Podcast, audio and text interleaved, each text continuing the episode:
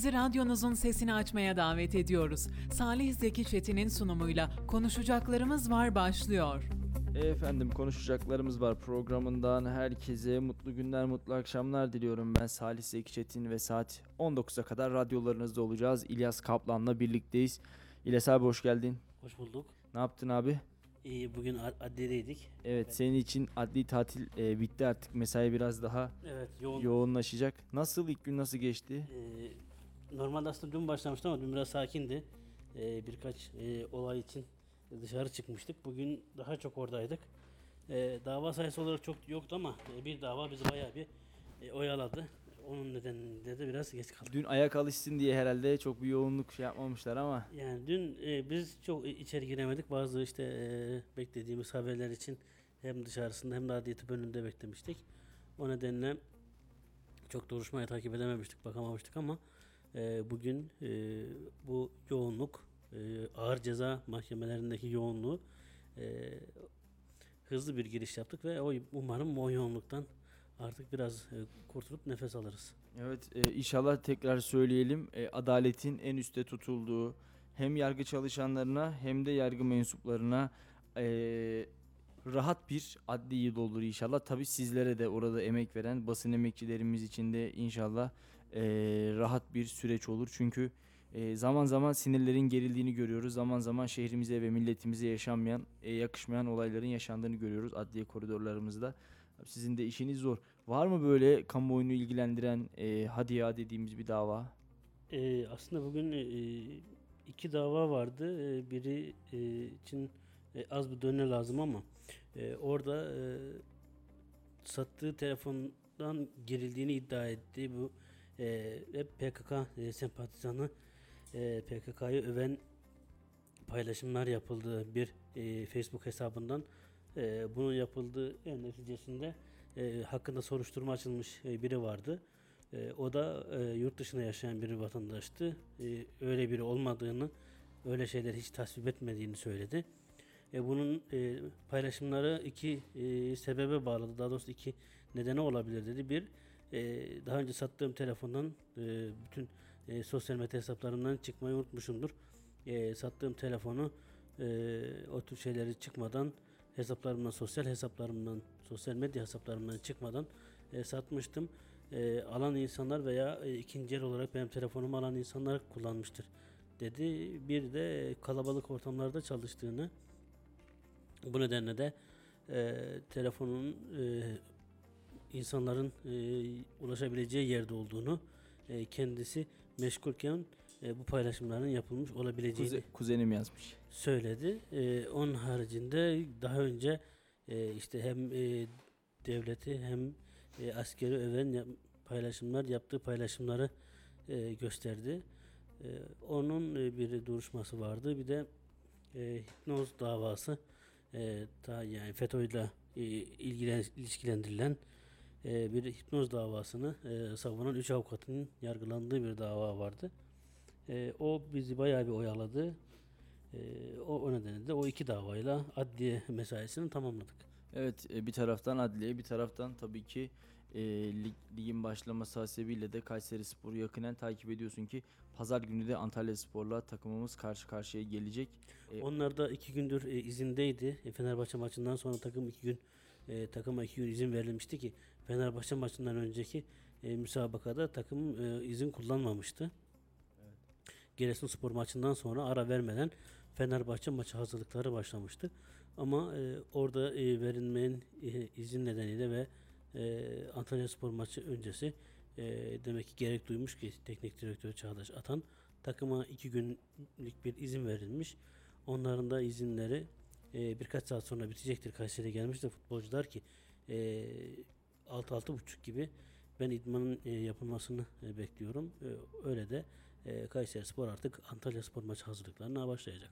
Evet inşallah pazar günü Antalya Spor karşılaşmasında da galip geliriz ve şehrimizin takımı bir kez daha göğsümüzü kabartmayı başarır. İç sahada gerçekten ortaya koyduğumuz performans ve e, özellikle taraftarlarımızın itici gücüyle birlikte Kayseri Spor maç kaybetmez bir hale bile gelebilir. Geçtiğimiz e, maç yani Giresunspor'la oynadığımız mücadelede 27 bin e, seyircinin olduğunu söylemiştik ve Kayseri'nin dört bir yanından gelen futbol severler tüm stadyumda Kayseri Spor diye tek ses tek nefes olmuştu. Hem valiliğimiz hem belediyelerimiz hem kaymakamlıklarımız el ele gönül gönüle vererek hakikaten uyum kültürü içerisinde maça hazırlanmışlar ve bunun neticesinde de Kayseri Spor alnının akıyla mücadeleden galip ayrılmıştı. Darısı Antalya Spor'a diyelim ki gerçekten Antalya Spor mücadelesi bizler için de zor olacak. Çünkü e, biliyorsun abi sen de Antalya Spor Lig'in iyi takımlarından, iyi futbol oynayan takımlarından ama onlar da geçtiğimiz hafta e, mağlup oldular. Kendi e, kendi sahalarında Kasımpaşa'ya e, mağlup oldular. E, Antalya Spor'da zor günler bekliyor diyebiliriz. Çünkü bu futbola devam ederlerse Nuri Şahin için tehlike çanları biraz daha yüksek sesle çalmaya başlayacak. Şu an belki sıkıntı yok gibi gözüküyor ama e, Antalya Spor'u ben geçen maçı seyrettim. Kasımpaşa karşısında sahada herhangi bir varlık gösteremediler. E, ama biraz hakemin de bariz birkaç tane net hatasının olduğunu söyleyebiliriz. Şimdi e, geçtiğimiz sezon hep hakem hatalarını konuşmuştuk Süper Lig açısından. Bu sene de bence biraz hakem hatalarıyla başladı. Dün Galatasaray maçında da e, bir benzer sıkıntıların olduğunu söyleyebiliriz. Hem Galatasaray cephesinde hem Gaziantep cephesinde. E, örneğin bilmiyorum sen maçı izledin mi ama e, Saşa Boy'un bir penaltı pozisyonu vardı çalınmadı. Kerem'in bir penaltı pozisyonu vardı çalınmadı. E, bunun yanında Abdülkerim'in kırmızı kart pozisyonu ki ikinci sarıdan atılması gerçekten büyük tartışmaları beraberinde getirdi. E, yine Beşiktaş'la alakalı olarak hakem hatalarının olduğunu söyleyebiliriz. E, yine bu sene hakem hatalarını çok konuşacak mıyız sence? E, zaten konuşmaya başladık aslında ilk haftadan itibaren. E, Türk futbolunda şöyle bir sıkıntı var. E, verilen kararlar e, hep bir standardı yok. E, bazen e, bir ha- harekete e, bir hakem e, bir yorum yapıyor. E, Daha sonraki aynı pozisyona veya aynı harekete başka bir hakem farklı bir e, yorum e, getiriyor ve o öyle bir karar veriyor. Atıyorum e, birinde faul veriliyorsa diğerinde verilmiyor veya birinde e, sarı kart veya kırmızı kart e, çıkıyorsa aynı hareketi başka bir müsabakada oluyor ama onda çıkmıyor. Maalesef böyle standart olmayınca insanlar hep kendilerini özellikle taraftarlar kendi tuttukları takımı hep ezilen takım olarak görüyor. Atıyorum e, Kayserispor'la işte e, Fenerbahçe'nin oynadığı müsabakada e, tamam Kayserispor zaten e, açıkçası çok iyi bir futbol oynamadı. Ama e, orada da e, bazı e, kararlara Kayserispor taraftarı çok kızıyor. Haklı. İşte burada atıyorum e, verilen bir karar, olan bir hareket e, bütün e, takımlara yani bütün e, hakemler tarafından her takıma aynı yorumla verilmeli. E, yani e, çok basit işte e, rakibe vuruyorsa ya da e, ayağını kaldırmaması gereken şekilde daha fazlasını kaldırıyorsa bu faul hepsinde faul olmalı. Ama işte birinde ki biz bunu geçmiş zamanlarda da görmüştük. E, aynı maçta e, birebir e, benzer pozisyonlar oluyor. E, hakem birine e, atıyorum faul verirken diğerine vermiyor. Bu standartın olmaması taraftarların zaten en büyük kızdığı konu. Ki e, VAR konusunda da zaten hani VAR'ın gelmesiyle artık hataların en aza indirilmesi beklenirken e, futbol e, daha çok duruyor. E, oyun daha çok soğuyor. E, ve kararlar hala tartışılmaya devam ediyor. Böyle de olunca e, açıkçası e, Türk futbolunun çok öyle izlenir, izlenirliği e, çok fazla artmıyor. E, umarım bundan sonra e, işte e, ki geçtiğimiz günlerde de Futbol Federasyonu'nda açıklama yapmıştı federasyon başkanı. Hani e, hakemler hemen e, tartışılmaya başlamasın ya da hani hakemlere e, ağır eleştiriler yapılmasın diye. E, kimse kusura bakmasın bazen hak ediyorlar. Yani taraftar kimliğiyle söylemiyorum bunu. A takım ya da B takımı demiyorum. E, benim takım tutmadığımı herkes bilir. Ama işte bazen de e, yani e, bu e, ister e, bugün Kayseri Spor'un bir mü- müsabakasında olsun.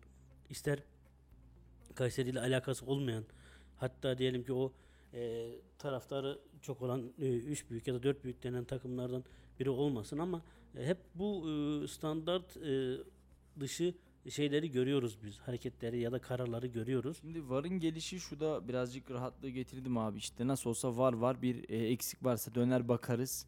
E, hakem birazcık kendi sorumluluğunu üstünden atıyor ne yapıyor? Nasıl olsa VAR'ın başındaki hakemler var işte yardımcılar var bir şekilde bana bilgisi gelir diyor ama bazen VAR'da da çok bariz atlanan ve e, şöyle kafamızı kaldırdığımızda ya hocam buna da mı çalıyorsun ya da buna çalmalısın dediğimiz pozisyonların e, maalesef es geçildiğini zaman zaman görüyoruz. Bu VAR biraz hakemlere rahatlık mı getirdi acaba? Ee, evet yani o konu konuyu açarsa bana da biraz öyle geliyor ki bel, tamam üstlerinden bir yük aldı doğru ama bence bu kadar e, rahatlık getirmemeliydi. E, şuna geleceğim ben. E, işte Avrupa müsabakaları ya da ulusal ya da uluslararası müsabakalar izliyoruz. İşte e, Dünya Kupası olsun, Avrupa Kupası olsun e, veya Şampiyonlar Ligi gibi. E, bunlardaki e, o varın e, çok fazla zaman sürmemesi ki e, biz geçen senelerde e, birebir Kayserispor maçında tanık olduğumuz için söylüyorum. Hani 4 dakikaya 5 dakikaya yakın pozisyonun izlendiği oldu. Şimdi e, orada e, var biraz daha e, güzel kullanılırken e, Türkiye'de orada e, var nedeniyle tartışmalar e, daha çok artması ki hatta yani işte e, var sadece onlara mı var gibi e, var e, var var ama adalet yok gibi e, bazı sloganlar da e, çıkmaya başladı. E, o konuda federasyon başkanı e, hakemlerin veya kararların eleştirilmemesi gerektiğini söylüyor ama bunu söylerken de işte biraz da hakemlere bakılsa keşke. E, bir de şöyle bir durum var ki bunu geçtiğimiz senelerde e, Kayserispor'da yöneticilik yapmış olan e, Sayın Mustafa Tokgöz söylemişti. E, hakemler ne kadar uğraşırsa uğraşsın bir takım veya bir kulüp veya bir camia ya bunun maalesef e, sonucu yok demişti. E, hakem artık tartış, tartışamayız. E, tartışmamamız gerekiyor. E, çok bariz hatalar olabiliyor. E, bu konuda e, maalesef yapabileceğimiz çok bir şey yok demişti. Ki e, hani futbol olarak da şey e, Türkiye'deki Türk ligleri özellikle yani oyun çok duruyor. Futbolcuların sakatlığında veya oyunun o durduğu alanlardaki e, zaman çok artıyor. O da e, paso e, şeyle birlikte e, bu varla birlikte e, oynanan o 90 dakika oynanması gereken oyunu biraz daha aşağıya çekiyor. Kesinlikle bir de eee, şimdi şöyle abi ben hiç hakem bizden yanıydı ya da hakem hatasız maç yönetti diyen bir takıma rastlamadım. Anadolu takımı da olsa büyük yani İstanbul takımı da olsa eee, her zaman bir mağduriyet işin içinden çıkabiliyor. Ve de- ya da şöyle oluyor özür dilerim lafını böldüm. E, işte bazen çok bariz bir hata oluyor bir takıma e, lehine. E, o takım taraftarı ya da e, yöneticisi iyi de bizde de zamanında böyle böyle e, bizim aleyhimize kararlar vermişti verilmişti diyor. Yani o geçen artık geçti ama bugün e, doğru işte atıyorum bizim lehimize yapıldı ama ya da işte biz bunu geçtiğimiz senelerde de gördük. E, ben amatörde de çok gördüm. İşte futbolcunun biri e, kırmızı kart görüyor. E, faul yaptığın gerekçesiyle ya da aşırı faul yaptığın gerekçesiyle veya sarı kart görüyor. E, di- diğer futbolcu bunu e, gidip hakemle konuşabiliyor. İşte ne bileyim bana temas etmedi gibi e, veya kendim düştüm gibi bu şeyler söyleyebiliyor. Burada da biraz iş işte futbolculara e, düşüyor. Çok büyük paralar kazanıyorlar. E, çok büyük onları örnek alan çok insanlar var.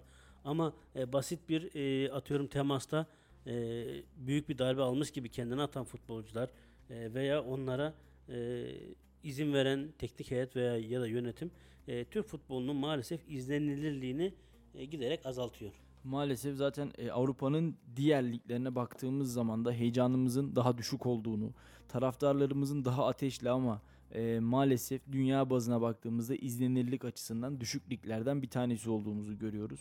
Örneğin bir River Plate Boca Juniors e, derbisini ya da Inter Milan derbisini e, ya da Barcelona Real Madrid derbisini dünyaya insanlar yani orada yaşayanlar duyurabilirken biz Galatasaray Fenerbahçe derbisini Edirne'den Ardahan'a zor duyurur hale geldik artık yayın gelirlerinin artmadığı ve düştüğü, galibiyet gelirlerinin enflasyon odaklı olarak artmayıp düştüğü ki geçtiğimiz hafta e, Giresunspor maçından sonra Berna Başkan bu konuda bir serzenişte bulunmuştu. E, hakikaten bununla alakalı olarak spor kulüplerimizin özellikle Anadolu spor kulüplerimizin ayakta kalması için gerekli çalışmaların ben de yapılması gerektiğine inanıyorum. E, böylesine bir ligde de işte e, 20 liraya, 30 liraya, 15 liraya bilet satmaya çalıştığın bir ligde de e, ve maalesef üzülerek söylüyorum boş tribünlere oynarsan e, futbolda zevksiz olur. Hakemler de umursamaz. Kendin çalar, kendin oynarsın. Türk futbolu şu anda bu hale gelmiş durumda. Maalesef ama maalesef söylüyorum. E, dün mesela izlediğimiz maçta bu, bu hafta izlediğimiz diğer maçlarda hakemlerin net ve bariz şekilde hatalarını gördük. E, zaman zaman bunlar yani %100 istemeden oluyordur ama bazen skora doğrudan da etki edebiliyor. E, bununla ilgili olarak da bence MHK'nın ciddi ve hızlı ve kalıcı kararlar alması gerektiğini düşünüyorum. Çünkü e, hakemler bu şekilde maç yönetmeye devam ederse Türk futbolunun izlenirliği maalesef her geçen gün düşmeye de devam edecek diye ekleyeyim. E, bugün bir de maalesef amatör spor camiası için üzücü bir olay yaşandı. E, genç bir kardeşimizi beyin kanamasına bağlı olarak kaybettik.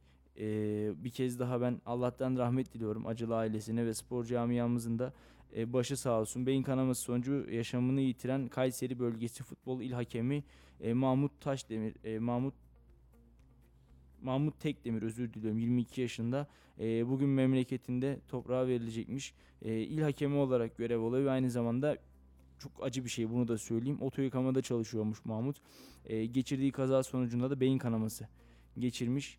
E, bir hakem, futbol hakemi işte görüyorsunuz maddi yetersizliklerden dolayı Yani aynı beden- zamanda beden eğitimi e, spor yüksek okulu okumuş e, ya da yani o e, artık tahsile, tahsilini yapmış ama maalesef işte e, alanında e, çalışamayınca e, hayatını idame ettirmek için e, başka e, işlere yönelmiş kardeşlerimizden e, biriydi. E, senin de söylediğin gibi 22 yaşında e, gencecik bir kardeşimiz e, ve e, Allah rahmet eylesin e, ara- aramızdan ayrıldı. Yani bu tür şeyleri maalesef çok görüyoruz ki işte e, öğret öğretmen olmuş atamayı beklerken işte inşaatta çalışan kardeşlerimiz e, veya e, bu tür kardeşlerimiz e, bunlar acı maalesef. İşte yani ne kadar e, ben e, ülke olarak işte büyüme oranlarında rekor kırsak da e, bugün bu kardeşimiz e, oto yıkamada çalışmak zorunda kalıyorsa veya e, atıyorum matematik öğretmenliği okumuş e, ama atamayı beklerken inşaatta çalışan bir kardeşimiz e, orada e, iş kazası geçirip e, rahmetli oluyorsa e, ben ona bakarım yani o ben öyle büyümeyi ben ne yapayım ya da neyleyim diyeyim. E, yazık kardeşimize Allah'tan rahmet dileyelim. Acil ailesine de başsağlığı dileriz. Maalesef e, maalesef bir kez daha Allah'tan rahmet dileyelim. Acılı ailesine de başsağlığı dileklerimizi iletiyoruz. Abi Kayseri'de yaklaşık 60 yıllık bir geçmişe sahip olan ki sen benden çok daha iyi bilirsin gençlik yıllarında aktif olarak çalışan bir okulmuş. Dedemon Ortaokulu yıkımına başlanmış dün itibariyle. Yıkımı devam eden okulu ziyaret etmiş Melik Gazi e, Belediye Başkanı Mustafa Palancıoğlu ve buradaki yıkımdan sonra hızlı bir şekilde Kayseri'ye güzel bir park alanı da e, kazandıracağız demiş. Şimdi sözü Melik Gazi Belediye Başkanımıza bırakalım. Kayseri'de Melik Gazi'de en önemli e, dönüm noktalarından bir tanesi. Uzun süredir birçok çalışma yapıyorduk ama bunların içerisinde e, şehir merkezinde Hunat'ta benim de mezun olduğum Dedeman'ın e, eskimiş betonarme bloğunun yıkımı arkada görüldüğü üzere yıkım çalışmaları e, başladı. Ben öncelikle bir önceki bakanımız Ziya Selçuk Bey'e teşekkür ediyorum. Onun onayıyla bakanlıktan değişen imar planları kapsamında burası park alanı oldu, yeşil alan oldu. Haseki Bakan e, zamanında Büyükşehir Belediyesi'nin önündeki Paşa Konağı ve askeri lojmanları kazandırdığında Türkiye'nin en pahalı parkını yapıyoruz demişti. Herhalde bize rekoru geçmiş oluyoruz. Burada şehrin merkezinde çok daha merkezi bir konumda e, yaklaşık 7000 metrekare alanı yeşil alana çeviriyoruz. Bunun karşılığında da Dedeman okulumuzu çok daha iyi bir noktaya Hulusi Akar Bulvarı üzerinde Kayseri'nin en lüks ve en büyük okulunu yaparak taşımış olduk. İnşallah belediye olarak da her türlü desteği oraya sağlayacağız. Ben özellikle Haseki Bakan'a da vermiş olduğu destekten dolayı teşekkür ediyorum. Özellikle son imzaların atılması ve bu yıkım çalışmasının e, başlatılması ile ilgili Sayın Valimiz Gökmen Çiçek Bey'in çok büyük emeği oldu. Kendisine de hassaten e, desteklerinden dolayı teşekkür ediyorum. Bir diğer teşekkürümüz İl Milli Eğitim Müdürümüz Ayhan Bey'e ve Kimler Başkanımız e, Hacı Ali Bey'e gerçekten burada hem e, Kimler olarak hem İl Milli Eğitim ve İlçe Milli Eğitim Müdürlüğü olarak her türlü desteği aldık ve tarihe inşallah imza atacağımız bundan sonra şehir merkezini rahatlatacak yeşil alan ve otopark e, ihtiyacını karşılayacak büyük bir projenin de başlangıcını yapmış olduk. Yaklaşık bir ay içerisinde e, arkada gördüğümüz betonarme bina yıkılarak şehir merkezine inşallah ve hava aldıracağımız, e, nefes aldıracağımız güzel bir yeşil alanın çalışmalarını başlatmış oluyoruz.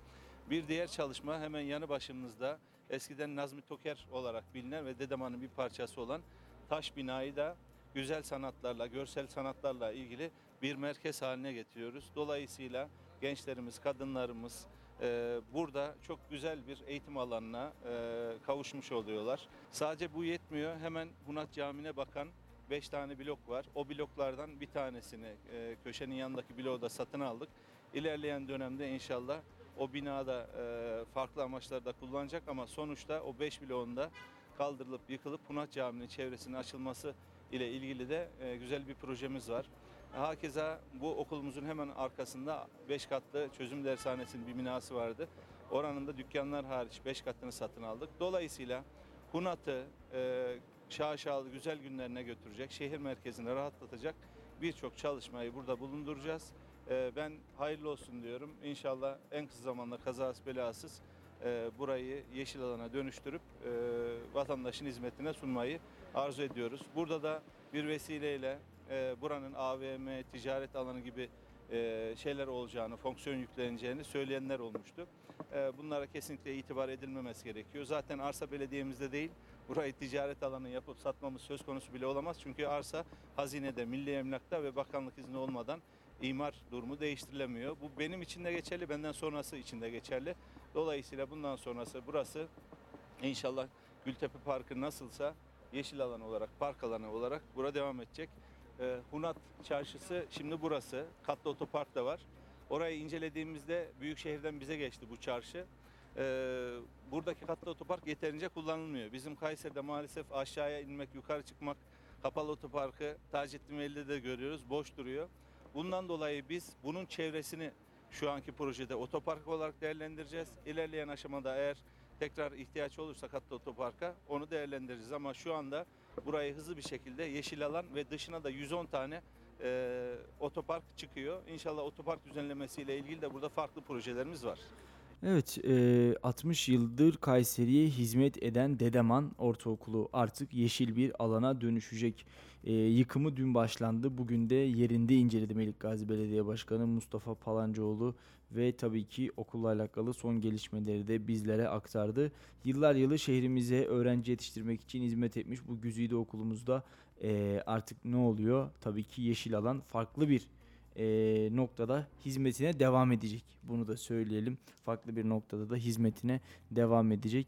E, inşallah daha güzel günlerde şehrimize yeni yeşil alanların kazandırıldığını da görebiliriz. İlyas abi nasıl görüyorsun Kayseri'deki yeşil alanları? Sence yeteri kadar yeşil miyiz? Bence yet- yeteri kadar yeşil değiliz. Orası bir konu. Okullar açılacak. Ee, öğrenci kardeşlerimiz şimdiden Okulun yenisi yapıldı. O, yap- o yapıldı ama ben genel olarak Kayseri için söylüyorum. Eksiklikler bayağı var. Ee, Evet. bu da ikinci bir konu. Ee, işte eski Perşembe Pazarı'nın oralarda şu an e, sahabe kentsel dönüşümünün e, oradaki e, okulun inşaatı devam ediyor. Ama e, bu kadar kısa sürede bitmesi e, imkansız. E, kardeşlerimiz nasıl yapacak, nereye gidecek? E, o da ayrı bir konu. Şimdi e, önceliğin daha e, başka bir yerlere verilmesi e, bence atıyorum e, daha yerleşim yeri olmayan yerlere ibadet yerinin yapılması veya millet bahçesindeki o yoğunluk yerine ben okulların daha erken bitirilip ondan sonra çok acele olmayan yapıların çalışılmasını başlamasını beklerdim. O konuda tabii ki yani bir yer yıkılıyorsa en azından bir yapı yıkılıyorsa e, yani oraya e, başka bir ya da daha büyük binanın yapılması yerine e, yeşil alanın yapılması güzel. Ama işte e, sen de zaman zaman denk geliyorsundur. Bundan 25 ya da 30 sene önce veya daha eski e, Kayseri fotoğraflarını gördükçe ki sen de e, Gezici Radar'da ve e, o sanat e, programlarında e, sık sık e, gezdiğin için e, çok e, insanla uzmanla görüştüğün için e, tanık olursun ya da onları ziyaret ettikçe görürsün. E, daha yeşil bir Kayseri'yi biz görüyormuşuz. E, umarım yine öyle e, okul sorunu olmayan e, yeşilliği sorunu olmayan e, bir Kayseri görürüz ya da ileride böyle bir Kayseri'de e, yaşarız. E, inşallah ki e, işte bugün e, okulun yerinin ya, parkın yapılması e, bizi bir yere kadar mutlu ediyor. Bizi e, mutlu ediyor ama atıyorum e, aileleri ya da öğrencisi olan aileleri tereddüt etmesin. E, benim çocuğumu nereye göndereceğim veya hangi okula göndereceğim tereddüdü yaşamamalı. E, onların her hepsinin e, bir uyum içinde büyülerek e, Kayseri'yi e, vatandaşlar açısından e, daha e, kaliteli yaşam alanı e, oluşturma bakımından e, yetkililere de buradan bir e, çağrımız olsun. Şimdi eee, şunu söyleyeyim ha ben de yıllardır Kayseri'ye yeşil alan yapılmadığı eee, gelen en ciddi eleştirilerin arasında yani. İşte Kayseri'de zaten var olan yeşil alanların hala kullanıldığı ve bunların üzerine de maalesef yeni yeni alanları koyamadığımızı söylüyor. Burada uzun süre benden daha eski yaşayan vatandaşlar ki ben çok eski Kayserili sayılmam. 7 yıldır sadece şehirdeyim.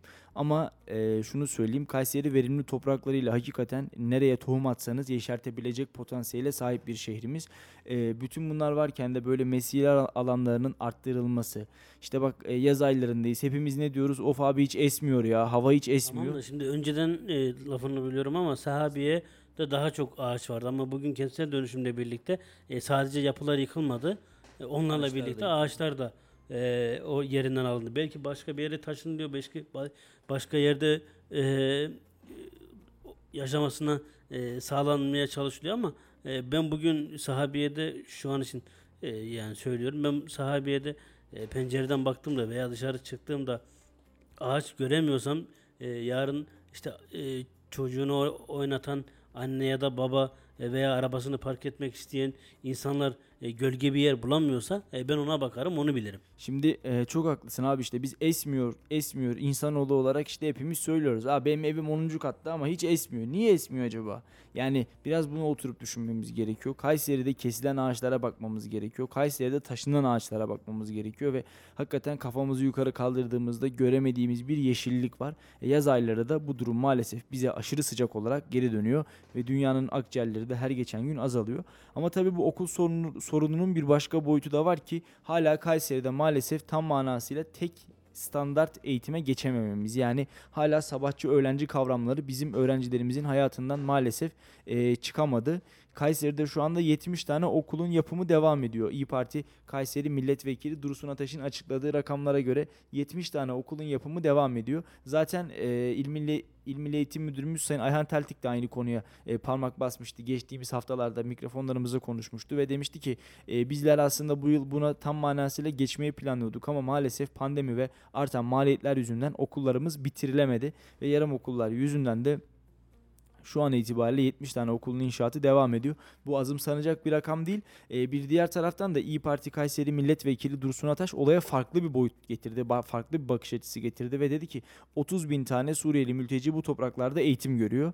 E, ve bu 30 bin tane Suriyeli mülteciye biz eğer bu topraklarda eğitim vermesek bizim çocuklarımız Kayseri'de tek düze eğitime geçebilir. Sabahçı öğlenci kavramını ortadan kaldırırız. Çocuklarımız normal saatlerinde okula gelir gider ikili eğitimi bitiririz dedi. Sen nasıl görüyorsun abi bu konuyu? Şimdi e, Suriyeli mülteciler, öğrenciler olmasa e, Kayseriler tek düze eğitime geçebilir mi? Ya da artısı avantajı olur mu? Şimdi şöyle bunu tamamen e, bir e, siyasi sebeple söylüyor değilim. E, hani direkt mantık olarak zaten e, o e, bu gerek geçici sığınmacı gerek misafir ne dersek adına e, onların e, olmaması durumunda açılacak kontenjanlar eğer ki tek düzey eğitime e, yetmese bile en azından yükü önemli derecede artıracaktır. E, azaltacaktır özür, özür diliyorum. Yani o konuda e, onlar e, yani İyi Parti kanadı başka bir e, şekilde e, bakmış olaya. Ama e, bugün bu okulların e, yapılamıyor olması en azından e, bir miktarına e, yetiştirilebilseydi okulların e, kardeşlerimiz ki yarın havalar soğuyacak işte bir de bu sabahçı öğlenci e, konusunda biliyorsun e, saatlerin geri alınmaması durumu var ki buna sen de tanık oluyorsun ben de tanık oluyoruz. Erken evden çıktığımız için söylüyorum. Gün doğmamış oluyor. Kesinlikle. öğrenci kardeşlerimiz e, karanlıkta e, atıyorum işte sokak hayvanlarının yanından veya karanlık bir yerlerden geçmek zorunda kalıyorlar. E, keşke bu karar alanlar konu konuya aşıyor, değişiyor ama e, keşke bu konu e, karar alanlar bir gün e, çıksalar böyle e, kendi makam araçlarından e, inip e, mahalle aralarında özellikle de şöyle biraz e, kendi evlerinden uzak yerlere ki onların e, yine yaşadıkları yerler daha merkezidir diye düşünüyorum. Bir çıksa görseler e, verdikleri kararın ne kadar yanlış olduğunu. E, çünkü bugün e, üniversite öğrencisi kardeşlerimiz bile e, ilk derslerine girmek için neredeyse e, gün ağrırken çıkıyorlar evden. Bir de sabahçı bir e, kardeşimizin ge- geçtiğini düşün. E, ve o kış zamanları da aç kalan sokak hayvanları ki e, yine e, bu konuda geç- geçtiğimiz senelerde hacılarda yaşadığımız maalesef acı bir olay da vardı. E, bunlarla birlikte e, o tek düze okula geçememenin yani tek düze eğitime geçememenin e, sıkıntısını e, maalesef bu sene de yaşayacağız. Bakalım bunu seçim için Kayseri'ye gelen siyasetçiler nasıl yorumlayacak veya çocuğu veya yakını bu konuda bu konudan müzdarip olan aileler o siyasilere nasıl gözle bakacak onu görmek lazım. E, bizi her şekliyle e, zor ve e, enteresan bir sezon bekliyor. Hem eğitim öğretim sezonu hem de e, seçim öncesi sezonu. Abi şimdi e, bir de bu işin farklı bir boyutu var ki herhalde velilerimizin cebini en çok ilgilendiren konu kırtasiye maliyetleri ve hiç kuşkusuz ki e, artan servis fiyatlarıyla okul kıyafetleri. Evet okul kıyafetleri var ki biliyorsun bu konuda da geçtiğimiz senelerde çok e, sıkıntılar yaşandı. Yani e, afaki fiyatlar olabiliyor. Bazen e, okullar sadece bir e, mağazayı e, baz alıyor. O mağazada da fiyatlar fazla olabiliyor ki e, bugün maalesef e, bırakın çocuğuna e, bir takım işte gömlek, e, kravat, pantolon gibi e, veya ceket gibi yani 3-4 parça bir de ayakkabıyı düşün en az 4 parça e, kıyafeti, giysiyi, e, aracı e, alamayacak aileler var ki okulların açılmasıyla birlikte o yani bizim zamanında iki kalem ye- al- yerine al- aldığımız tek kalemler bugün e, 3-5 liraya yani birkaç farklı aldığımız e, kaliteli diye adlandırdığımız kalemler e, bugün ateş pahası olmuş. E, silgiler ya da diğer e, ucuz ya da daha e, olağan ya da daha sıradan e, malzemeleri saymıyorum bile. Ki bunun daha defteri var. Senin de söylediğin gibi geliri var, gideri var. Yani onlar onu düşünürken işte bunları düşünürken bir taraftan da e, keşke kardeşlerimizi oradaki e, bu ailelerini yani kendi yakınlarını siyasilerin anlattıkları e, karşısında onları dinlerken e, kendi yakınlarını e, bu ailelerin e, gözünün önüne getirmesini diliyorum ben. Şimdi şöyle de bir gerçek var. E, o da vatandaşlarımızın bu kalem ürün kalemlerini almak zorunda oluşu. Defterden silgiye, makastan yapıştırıcıya kadar tüm ürünleri, tüm ürün kalemlerini almak zorundasınız. Çünkü çocuklarınız bir şekilde bu okula gidecek. Yine okul kıyafetleri için de aynı şeyler söz konusu. E, geçtiğimiz günlerde e, Milli Eğitim Bakanı Mahmut Özer bir açıklama yaptı ve kayıt özür diliyorum. Kayıt olurken okullara e, velilerden istenen işte top kağıttır, okula yardım vesaire bu, bu gibi şeylerle istenen malzemelerin artık e, istenmeyeceğini, Milli Eğitim Bakanlığı'nın fazladan ödenek çıkartarak okulların sorunlarını, e, maddi anlamdaki tüm sıkıntılarını giderdiğini e, dile getirmişti. Ama e, bu yıl bakalım öğrencilerimizin, velilerimizin cebine bu durum nasıl yansıyacak hep birlikte göreceğiz. Şimdi veliler bir taraftan okul öncesi alışverişleri yapıp çocukları okula göndermenin derdinde, bir taraftan da çocukların cebine harçlık koyup e, okuldaki ihtiyaçlarını karşılayabilmenin derdinde. Yani bugün herhalde okul kantininde bir tost 15-20 lira olmuştur. Bir ayranla beraber bunu içseniz 25-30 lira. Şu an sadece bir çocuğun e, okul maliyetinin, harçlık maliyetinin olduğunu söyleyebiliriz. Bunlar gerçekten olmayan insanlar için, dar gelirli ailelerimiz için çok ciddi rakamlara tekabül ediyor. E, devletimizin bunlarla ilgili çok ciddi ama gerçekten böyle hani e, biraz böyle gelir geçer bir çözüm değil, hakikaten sağlam bir çözüm bulması gerektiğini düşünüyorum. Aksi takdirde e, zaten daralan bu ekonomide faturalarla, enflasyonla, giderlerle boğuşan aileler bir de çocuklarını okula gönderebilmenin telaşına düşecekler ve maalesef işte e, az önceki Allah rahmet eylesin genç kardeşimizin örneğindeki gibi öğrenci olup çalışan, işte eline mesleğini alıp ikinci bir iş yapmaya e, heves eden ama e, ya da okula gitmeyip bunun yerine farklı alanlarda kendini geliştiren, çalışmaya çalışan, para kazanmaya çalışan öğrenci ve genç kardeşlerimizi göreceğiz. E, okul sıralarında olması gereken çocuklarımızın bizler sanayide olmasını, e, üst geçitlerde, alt geçitlerde su satmasını veya e, bu gibi benzer işte garsonluk gibi böyle gündelik işler yapmasını kesinlikle tasvip etmiyoruz. Ha, bunlar demek değildir ki sanayide usta yetişmesin mi? Tabii ki yetişsin. İşte kafelerde, restoranlarda çalışacak garsonlar olmasın mı? Tabii ki olsun. Ama bunlar öğrenci kardeşlerimizden mümkün mertebe olmasın, olmamalı. E, bizim ülkemizde de e, ortaokul öğrencileri, lise öğrencileri, üniversite öğrencileri kendi alanlarında kendilerini geliştirebilmeli. Para kazanmanın derdine değil de bu ülkeye mezun olduktan sonra, okul bittikten sonra faydalı birer vatan evladı olabilmenin derdine düşmesi gerekiyor. Ama bugün üniversiteye gidelim işte Erciyes Üniversitesi'nde 70-80 bin tane öğrenci var. Bu öğrencilerin en az en az diyorum yarısı geçim zorluğuyla karşı karşıya kalıyor ve maalesef her biri de ekstra bir iş yapmaya çalışıyor. E, hal durum böyle olunca da e, para kazanmaya çalışan öğrenciler ders çalışacak vakit bulamıyorlar ve maalesef e, memur zihniyetli yani memur zihniyetliden kastım şu söylediğim sözün yanlış anlaşılmasını istemem ama e, memur gibi olaylara bakan öğrenciler görüyoruz. İşte okula gitmeyi kendine bir görev ifa eden, ders bittikten sonra da evine giden, evinden de işine giden, akabinde okul okul saatleri içerisinde okulda vakit geçiren e, yani memur modeliyle öğrenciler görüyoruz ve maalesef bunların da e, önümüzdeki yıllarda ülkemizi muhasır medeniyetler seviyesine çıkartacak e, bilimsel araştırmaları ve çalışmaları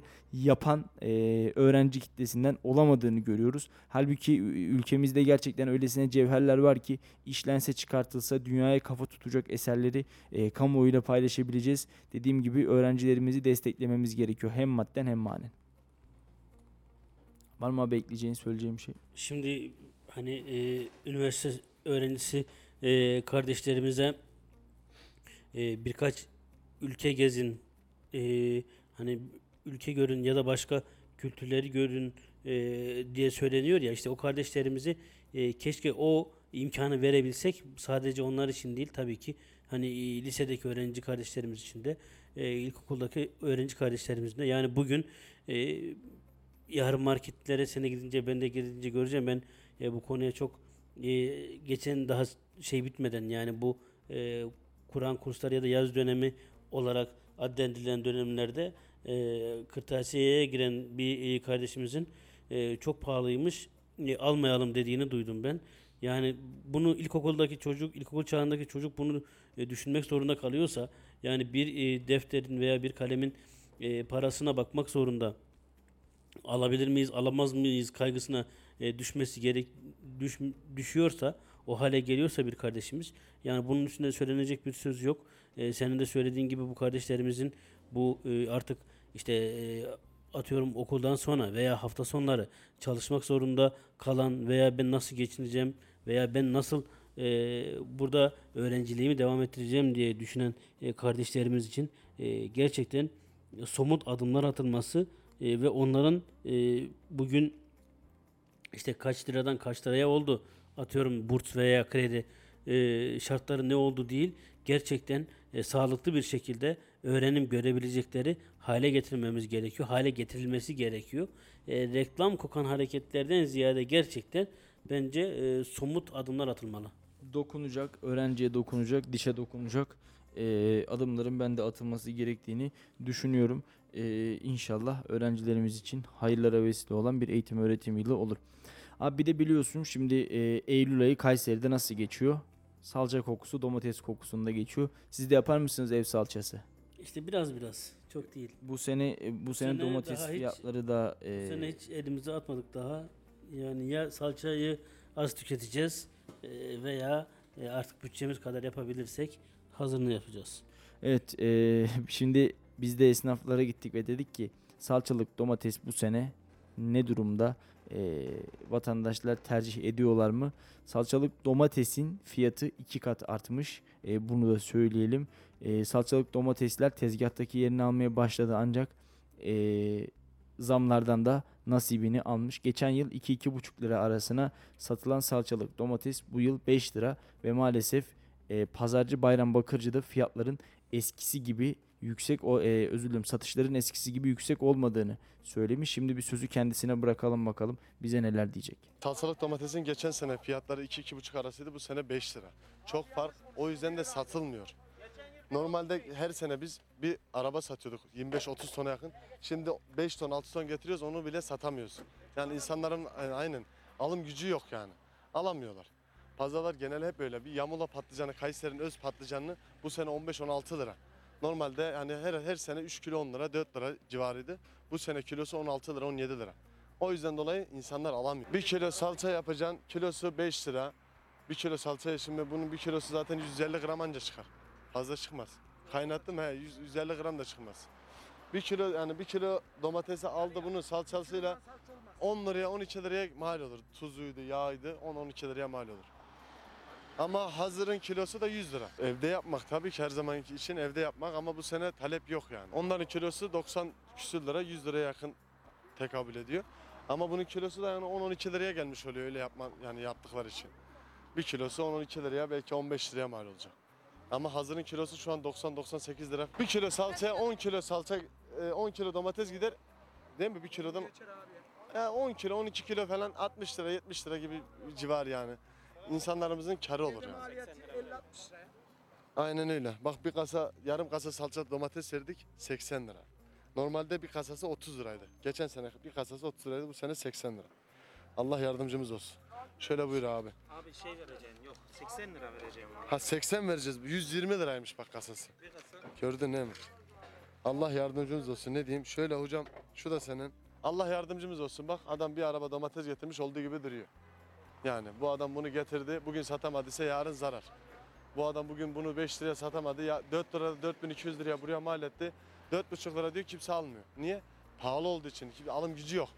Bu adam ne yaptı? Bak bir araba domates neredeyse 200 bin liraya yakın ediyor. Çöp. Fiyatlar çok pahalı. Salçalıklar ne bileyim yani 5 lira 6 lira. Hep hiç düşmedi domates fiyatları. Salçalık olunca en az yani şöyle 1 lira 1,5 lira olması gerekir. Yapacağız mecbur yapmak zorundayız. Hazır salçayı yiyemiyoruz. Yapacağız kaynatacağız. Geçen sene 1250 miydi ne herhalde zannedersem. Yani her şeyi daha görüyorsunuz zaten söylemeye gerek yok. 1300 liraymış şimdi He. 5 lira 5. He, 1300 lira 1250. Enflasyon %350. 1000 lira, 1000 liraya bile yani alanlar olmuştu aslında ama şimdi dediği gibi 5 katı. 5 katı yükselmiş. Yapacak bir şey yok. Yani e, mevcuttaki enflasyonist ortamdan dolayı her şeye zam geldiği gibi elbette ki salçalıklara da zam gelmiş. Geçen sene 2 lira 2,5 lira olan domates bu sene 4,5 lira 5 lira. Yani her şeyde olduğu gibi burada da fiyatlar iki katına çıkmış durumda. Kendi salçamızı biz yıllık olarak kendimiz yapıyoruz. Mevcut hazırlar var, ev tipi salçalar var ama kendi yaptığımız içimize daha çok siniyor. Daha çok e, daha güvenle yiyoruz Hem de daha uyguna geliyor. daha uyguna geliyor ekonomik olarak da her ne kadar da yani e, salçalık domates pahalanmış da olsa mevcut salçalara da şu anda yüzde 200 yüzde 200'ün üzerinde zam geldi. Yani yine de kendim yapmayı tercih ediyorum. Daha ekonomik tabii ki.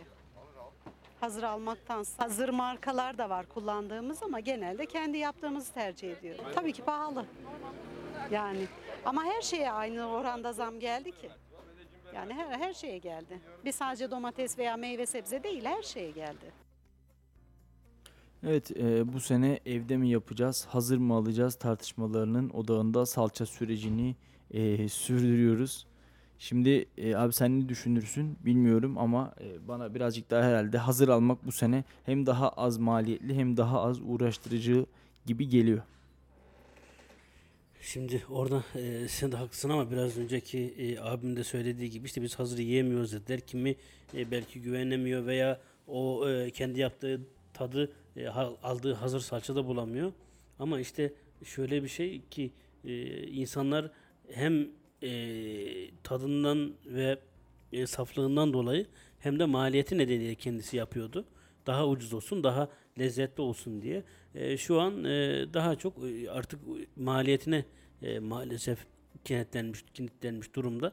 Bunun sürecinde de artık e, ki her şey yani geçtiğimiz senelerde işte kömürcüyle konuşuyoruz. E, yani e, kıyafet, e, pazar her şey e, şu, şu an sorsan hani e, kimse bir- hiçbir esnafımız ilk şeyi e, yani fiyat artışını ikinci e, ki, ikinci lafında ikinci cümlesinde kullanmıyor. Hep ilk lafta yani geçen seneden bu sene büyük bir artış oldu diyor.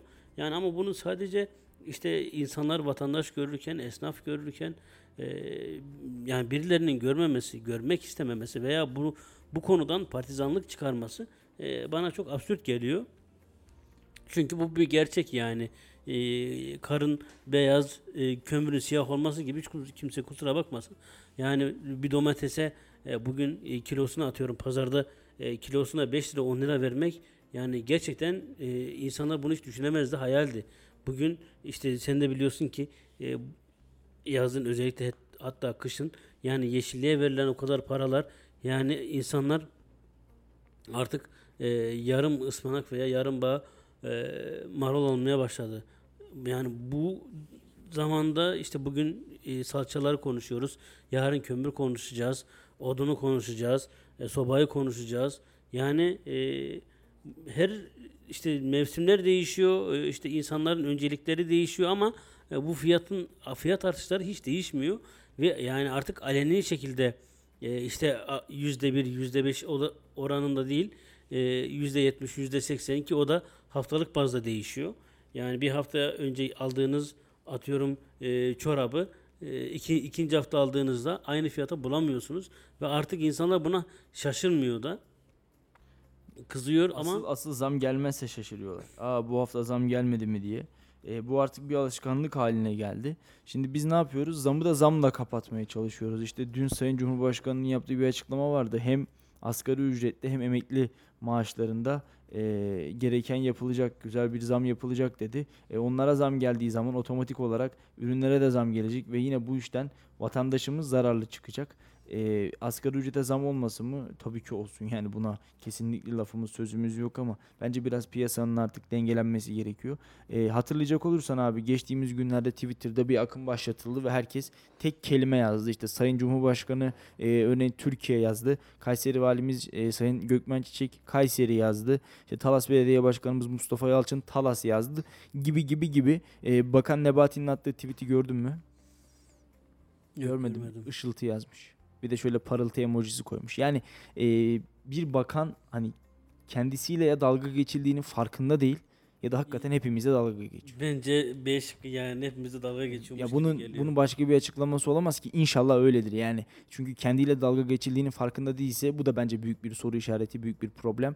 Ee, bence artık böyle gereksiz ya da e, vatandaşı güldürebilecek ya da vatandaşa kendinizi güldürebilecek aksiyonların dışına çıkıp hakikaten e, artık daralan bu ekonomi anlamında ve vatandaşların dar boğazdan geçtiği şu günlerde hepimize can suyu olmasını bekliyoruz. Devletimizin şefkatlerini biraz daha fazla e, ensemizde, sırtımızda, yüreğimizde hissetmek istiyoruz. Ama maalesef e, Sayın Bakan bizimle öyle zannediyorum ki aynı görüşte değil. O birazcık daha böyle olayın e, entrika, sohbet, e, aman canım nasıl olsa vatandaş gülüyor boyutuna bakıyor. Şunu gönül rahatlığıyla söyleyebiliriz ki son yılların en güven vermeyen ekonomi bakanı hani e, Sayın Berat Albayrak da eleştiriliyordu. Kendisiyle de çok fazla hakkında caps vardı, damat diyenler vardı, şöyle e, eleştirenler vardı, böyle kötü diyenler vardı. Ama geldiğimiz 2022'nin Türkiye'sinde öyle zannediyorum ki e, Sayın Bakan Berat Albayrak bile mumla arar hale geldik. Hani o bir tane videosu vardı ya dolar 8 lira olacakmış, 9 lira olacakmış, 10 lira olacakmış. Geçin kardeşim bu işleri diye. E, yani Sayın Bakan e, peşi sıra arkasında giderken birçok böyle sosyal medya kepsini de e, beraberinde arkasında bıraktı. Ama onun görev yaptığı yıllık süreye baktığımızda Bakan Nebati'nin kırdığı potlar da e, yapmış olduğu gaflar da bunların çok çok üstünde diye düşünüyorum. Bence artık biri Sayın Bakan'a yani sen burada ne yapıyorsun ya da neden böyle şeyler söylüyorsun demeli ya da diyebilmeli. Ama işte burada en çok da yani vatandaştan bunu demesi gerekenler eee, o eee, bakanın şu an yani hü- hükümet kanadındaysa bu hükümete oy veren insanlar olabilmeli. Yani eee, yapılan bir burada kimse kusura bakmasın hani yaptığı bana dalga geçmek gibi geliyor. Gibi yani bir bakanın Bence en gibi- azından bence gibisi fazla. yani ya, ya yapmaması gereken şey. Buna e, o partiye mensup insanların e, tepki göstermesi gerekiyor. Bizde şöyle bir durum oluyor. Bu bugün muhalefet için de geçerli.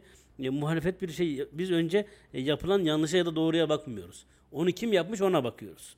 Eğer ki muhalefet bir partiyi e, benimsediysek e, yapılanı muhalefet partisi yaptıysa alkışlıyoruz.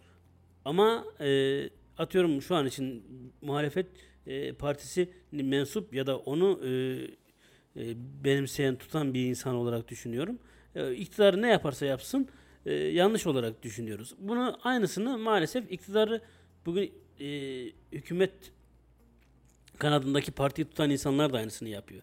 Yani bugün e, işte e, bakanın yaptığını muhalif partilerden herhangi birinin e, bir yetkilisi yapsa e, veya bu o jelibon gafını e, başkası yapsa insanlar topa tutardı ama işte insanlar önce yanlışa ya da doğruya değil bunu kimin yaptığına bakıyor. Benim partidense susayım, e, diğer partidense eleştireyim modunda oldukları için ya da olduğumuz için diyeyim daha doğrusu e, maalesef e, onlar da böyle gaf yapmaktan e, insanlara e, dalga geçmekten e, hiç zulüm duymuyorlar kendilerine. Çünkü biz abi e, eleştirirken de bizim siyasetçimiz sizin siyasetçiniz diye ayırır hale geldik maalesef. Toprağın altında yan yana yattığımızı unutarak değil mi? Tabii kesinlikle aynen öyle. Bizimki söylüyorsa doğrudur. Bizimki böyle söylüyorsa bir bildiği vardır. Ama onlarınki söylüyorsa bu kesinlikle yanlıştır. Bu kesinlikle e, doğru değildir algısı var maalesef. E, bunun çok ötesine geçmemiz gerekiyor. E, seçimler geliyor az bir süre kaldı. E, o gün seçim meydanlarına geldiğimizde e, bir kez daha sizin bizim diye ayrılmaktansa e, bir şeyler kötü gidiyor. Ekonomi kötü gidiyor. Bunu artık herkes e, dile getiriyor. Biz bu ekonomi anlamında e, vatandaşımızın cebini rahatlatacak ne yapmalıyızın kaygısına ve peşine düşmeliyiz bence. Vatandaş olarak da bu kaygıya düşen insanlara oy vermeliyiz bence. Ha, e, bu Sayın Cumhurbaşkanı'dır ya da X kişisidir ya da Y kişisidir. Zaten şu an ortada başka bir Cumhurbaşkanı adayı da yok. Elimizdeki tek aday Sayın Recep Tayyip Erdoğan ama e, karşısına başka bir aday gelmesi durumunda da e, onun söylediklerini, onun e, yapmak istediklerini ve ideallerini bence dinlememiz gerekiyor. Aynı şekilde bugüne kadar Sayın Cumhurbaşkanı'na hiç oy vermemiş olabiliriz. Hatta kendisini sevmiyor, partisini desteklemiyor da olabiliriz. Bunda hiçbir beis yok. Demokrasinin en e, kati noktalarından ve en doğal hallerinden bir tanesi. Ama bence bu seçim Sayın Cumhurbaşkanı da hiç dinlemediysek bile bugüne kadar oturup şöyle baştan sona bir dinlemeliyiz. Türkiye'nin geleceği anlamında neler yapacağını, e, kendisinin, partisinin ve yol arkadaşlarının yeni Türkiye'de, yeni 2023 vizyonunda neler yapacağını iyi dinlememiz gerekiyor. Çünkü vereceğimiz karar, atacağımız oy sadece bugünümüzü değil, e, yaklaşık olarak 8-8,5 milyon yeni seçmenin oy kullanacağından bahsediliyor. O insanların da geleceğini etkiliyor. Sayın Cumhurbaşkanı 2002 yılında iktidara geldi ama yeni oy kullanacak nesil e, o 2002 iktidarının öncesini hiç bilmeyen 8,5 milyon insan yani bu e, 8,5 milyon insanı artık biz yol yaptık, köprü yaptık, metro yaptık kardeşim. Gittik Davos'ta da One Minute dedik. İşte biz gelmeden önce yağ kuyruğu vardı, çöp sırası vardı, ekmek kuyruğu vardı.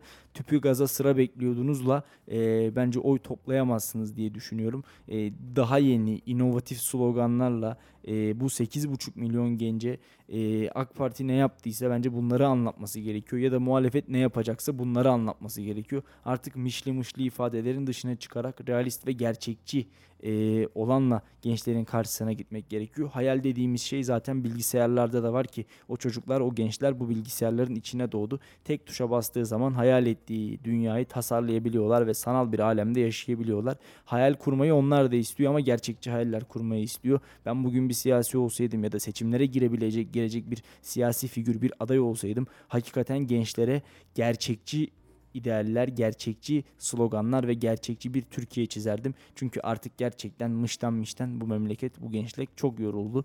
İşte orada gaz varmış da biz çıkartacakmışız. Lozan Anlaşması 2023'te sona erecekmiş de borç çıkartacakmışız. Çıkan boru işleyecekmişiz de İsmet İnönü buna müsaade ettirmemiş. Bu tür ifadeleri mışı mışı bir kenara bırakarak hakikat ve gerçek neyse onu söylememiz gerekiyor. İşte yeraltı rezervinde 6 milyonluk jelibon bulundu gibi böyle gerçekten e, gerçekle ve mantıkla hiçbir bağlantısı olmayan ifadeleri de kullanmak e, oldukça yanlış. Senin de söylediğin gibi abi aynı gafı işte e, Sayın Melik Gökçek değil de şu an Ankara'nın başındaki Mansur Yavaş yapmış olsaydı ne gibi şeyler yazılır çizilirdi bunu hepimiz çok net bir şekilde görüyoruz. Yani evet işte bizim zaten e, bu kadar sıkıntı çekme, çekmemizin de birbirimize bu kadar ayrışmamızın da e, maalesef tek nedeni bu. E, yani kim doğru söylüyorsa veya benim tuttuğum ya da benim benimsediğim partinin herhangi bir üyesi bir yanlış yapıyorsa e, sana ben oy verdim sen bu yanlışı yapamazsın demesi gerekiyor insanların. Ama e, geçtiğimiz haftalarda e, Trabzon'da bir vatandaşın bu kadar e, fiyat artışının nedeniyle e, serzenişine e, bakanın dediği bir şey vardı. E, o maalesef bana çok acı geldi. E, hemen korumaları müdahale etmeye çalıştı ki orada insan ya da vatandaş e, yani bakana bir harekette bulunmuyor veya bir tehlike tehlikeli bir eylemde bulunmuyor. E, sadece artık alım gücünün azaldığını, her şeyin pahalılaştığını söylüyor. Ama bunu söylerken hemen korumalar o vatandaşın üstüne gidiyor ve bakan bırakın bırakın konuşsun diyor. Yani insanların zaten hakkı yani seçse de seçmese de siz bir yerdeyseniz bir bakansanız insanlar size tabii ki hakaret edemeyecek. Tabii ki küfür edemeyecek veya tabii ki e, fiziki bir e, eylemde bulunamayacak ama e, bırakın e, insanlar e, yaşadığını veya yaptığını da söyleyebilsin veya bir düşüncesini de söyleyebilsin. İşte hani e, Hazreti Ömer'in e, insanları kendini eleştir eleştirtirken e, veya eleştirmelerini isterken e, veya bir yaşadığı o zamanki yaşadığı insanların birine hani para verirken bana her gün ölümü hatırlat derken yani bu kadar e, hiç ölmeyecekmiş gibi davranması insanların e, bizim hiç ölmeyecek gibi davranmamız e, maalesef çok acı. O işte e, gittikçe batıyoruz, gittikçe daha fazla e, fiyat artışı oluyor, yaşam şartları ağırlaşıyor. Yani artık bunu atıyorum önce üniversite öğrencisi o çağdaki insanlar yaşıyordu. Daha sonra lise çağındaki kardeşlerimiz yaşamaya başladı. Bugün diyorum ya işte ilkokul çağındaki kardeşimiz bile artık e, bu e, pahalılıktan, hayat pahalılığından e, yapacak, yapacakları alışverişi düşünürken düşünecek hale geldiyse gerçekten şapkayı önümüze koyup e, bir düşünmemiz gerekiyor. Artık e, bunun daha dibin neyi görmeliyiz ya da daha neyi yapabiliriz? İşte israflar yapılıyor bugün e, veya işte e, Danıştay raporlarına e, yansıyanlar oluyor veya bazı yansımayanlar oluyor. Yani bu gerçekten israfı topyekün veya lüksü yani e, bazı yerlerde bazı kurumları top, topyekün kaldırıp e, önümüze bakmamız lazım. İşte o bu kardeşlerimizin ahını, onların hakkını e, onlar sabah işte bugün kardeşimiz e, tutup da araba yıkamada çalışıyorsa veya sabah okuluna giden e, parası olmadığı için yürüyerek giden serviste veya otobüste gidemeyen kardeşlerimiz varsa e, bunların hakkının gözetilmesi gerekiyor. E, biz böyle partizanlık yaptığımız sürece e, maalesef e, Türkiye daha yaşanmaz hale geliyor. Evet, e, önümüzdeki dönemde bence karar verirken e, kendi siyasi düşüncemizden ziyade önümüzdeki genç kuşakların ne düşündüğünü, ne istediğini ve onlara bırakacağımız yeni Türkiye'de neleri hayal ettiklerini de hesaba katmamız gerekiyor. E, biraz şöyle tarihin tozlu sayfalarında gezinip e, muhtaç olduğumuz kudretinde Ulu Önder Mustafa Kemal'in söylediği gibi damarlarımızdaki asil kanda mevcut olduğunu bir kez daha hatırlamamız gerekiyor. Bence artık siyasi masalları bir kenara bırakalım. E, ben baktım tüm siyasi liderlerin yaşlarına baktım. En genç kim İlyas biliyor musun? Ali Babacan. HDP'yi dışarıda tuttum. E, terör ve Şeroda partisi olduğu için dışarıda tuttum ama Ali Babacan 55 yaşında.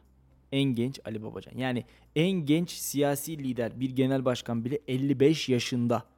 En genci buysa en yaşlısını sen düşün. Kemal Bey örneğin 74 yaşında.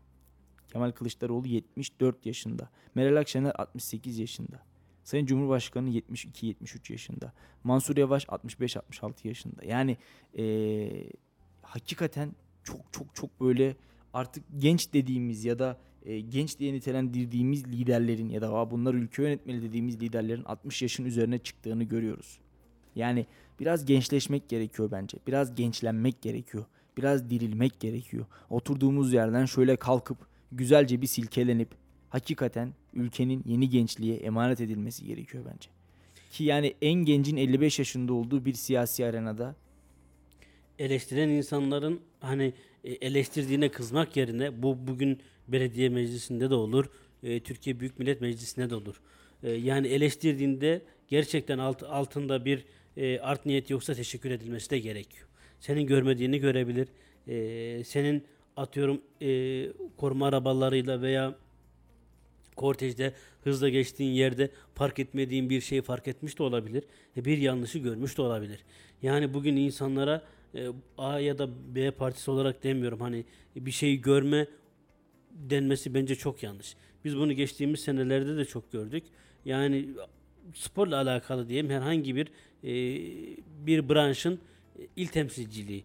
Yani insanlar birçok şeye kızarken tekrar o insanı seçtiklerinin de sebebini sorduğumda bugün yeri değil diye düşündüm diyor. Ama yarın serzenişte bulunmaya devam ediyor. Biz bugün maalesef e, ülke genelinde yine bunu görüyoruz. evet İşte geçtiğimiz senelerde yine e, Kayseri'de o zaman pandemi varken e, o yüksek hızlı trenin e, istasyonunun e, ve bugün dış hatlar terminali yapılan havaalanının e, inşaatı vardı. Yani temel atma töreni vardı. Şimdi e, o bu kadar işte pandemi var, işte insanlar çalışamıyor ama üç bakan geldi o gün. Hiç unutmuyorum. Üçü de özel uçakla geldi. Şimdi hani bu ne perhiz bu ne lahana turşusu. Eğer ki sağlıksa e, orada düşünülen sağlıksa akşama kadar aynı arabanın içinde gezip beraber gezip e, bir e, yerden atıyorum e, havaalanından valiliğe veya diğer temel atma törenini yapılacak yere aynı araç içinde giderken e, yine o gittikleri temel atma töreni için gittikleri yerde yan yana otururken bu insanlar o zaman bir sıkıntı olmuyor ama e, tedbir olarak gelirken üçü de ayrı uçakta geliyor. itibardan tasarruf olmaz. Yani işte böyle de olunca ondan sonra e, biz bugün e, o salçalık domatesi e, nasıl daha ucuz alabiliriz onu düşünüyoruz. Bunu, bunun hesabını yapıyoruz. Bir sokak röportajına denk geldim. Bir hanımefendi diyor ki Ekrem İmamoğlu diyor bu seçimlere girerken diyor zamları düşüreceğim. İstanbullu rahat edecek. Su parasını düşüreceğim. Süt fiyatını indireceğim. Elektrik düşür diyordu diyor. Bugün diyor İmamoğlu diyor e, geldi başa diyor. Şu anda diyor ne İstanbulluların rahat ettiği var ne elektrik süt fiyatının düştüğü var diyor. Şimdi biz muhatabı bazen yanlış yerde arıyoruz. Yani işte e, bugün gidelim işte örnek veriyorum e, Kayseri AK Parti İl Başkanlığı'na diyelim ki ya şu köprü geçişlerini niye düşürmediniz? Ya da işte CHP İl Başkanlığı'na gidelim işte Kayseri'de niye metro yok niye tramvayla gidiyoruz diyelim. Sapla samanı maalesef birbirine karıştırıyoruz. Biz siyasi gördüğümüz zaman muhatabın tamamının kendisi olduğunu düşünüyoruz. Hele bir de o siyasi bize göre muhalifse vay o siyasinin haline. Geçmiş yılların hesabını bile kendisinden sormaya kalkıyoruz. İstanbul Belediye Başkanı ya da Kayseri Büyükşehir Belediye Başkanı kim olursa olsun hiç önemli değil. Ee, elektrik ve su fiyatlarını nasıl düşürebilir ki ya da ulaşım maliyetlerini, benzin fiyatlarını nasıl aşağıya çekebilir ki? Ben cebimde para yok diye Kayseri Büyükşehir Belediye Başkanı nasıl suçlayabilirim ki? Ya da Ankara Büyükşehir Belediye Başkanı nasıl suçlayabilirim ki? Biz e, bazen kendi muhatabımızı da yanlış yerlerde arıyoruz. Çünkü e, önümüze o siyasi çıkıyor. Hadi bir siyasi bulduk nasıl olsa söyleyelim. E, ağzımıza geleni söyleyelim nasıl olsa bir şey diyemez mantığıyla bazen e, yanlış noktalara, yanlış hedeflere yöneliyoruz. Bence muhatabımızı da doğru seçmek gerekiyor. E, bir problem, bir sorun, bir sıkıntı görüyorsak bu sorunun, sıkıntının kim tarafından çözüleceğini de bilmemiz gerekiyor. Aksi takdirde e, nereden baksan abi ülkemizde 2000, 3000, 5000 tane siyasetçi, 10 bin tane siyasetçi vardır ilçe başkanlarıyla vesaire. Belki daha fazladır. Her birini muhatap almaya kalkıp ülkenin sorunlarını onlara çözdürmeye kalkarsak ciddi sorunlara e, yer, yer alırız. Geçtiğimiz aylarda AK Parti Kocasinan ilçe başkanı Hüseyin Okan'dan bizi dinliyorsa da selam olsun. Canlı yayın konuğumuzdu. Vatandaşın bir tanesi habire yorum yazıyor. Ülkeyi ne hale getirdiniz? E, su fiyatları niye yüksek? Elektrik fiyatları niye yüksek? Benzin fiyatları niye yüksek? Başkan cevap versene. Bana yazıyor işte sen AK Partili misin sonucu? Sen şu yazdıklarını bir okusana. Yani yayından sonra kendisine de okuttum ben. Yani bir ilçe başkanı AK Parti'nin olabilir, MHP'nin olabilir, İyi Parti'nin olabilir. Hiç önemli değil. Bir ilçe başkanı ekonomik anlamda size nasıl bir refah seviyesi getirebilir ya da nasıl bir şey sunabilir ki? Bence muhatabımızı doğru seçmeliyiz. Ne istediğimizi doğru bilmeliyiz. Ve gerçekten bir sorun sıkıntı görüyorsak da eee, bunu çözebilecek insanın kim olduğunu bence en iyi şekilde öğrenmemiz gerekiyor. Dediğim gibi aksi takdirde hiç alakası olmayan, e, olayla gerçekten bağlantısı olmayan insanlara e, ister istemez serzenişte bulunabiliyoruz ki bu da karşımızdakini de bizi de zor duruma sokabiliyor. Yani sen de söylediğin gibi öyle durumlar hep yaşanabiliyor ama işte onu yaparken bile maalesef e, hep bir e, siyaset güdüyoruz işte. E, atıyorum bugün e, iktidar partisini mensup değilsek veya sevmiyorsak e, belediye başkanını veya e, gördüğümüz e, bir e, il bazındaki bir yöneticiyi bile ulusal şeyden e, sorumlu tutabiliyoruz veya tam tersi.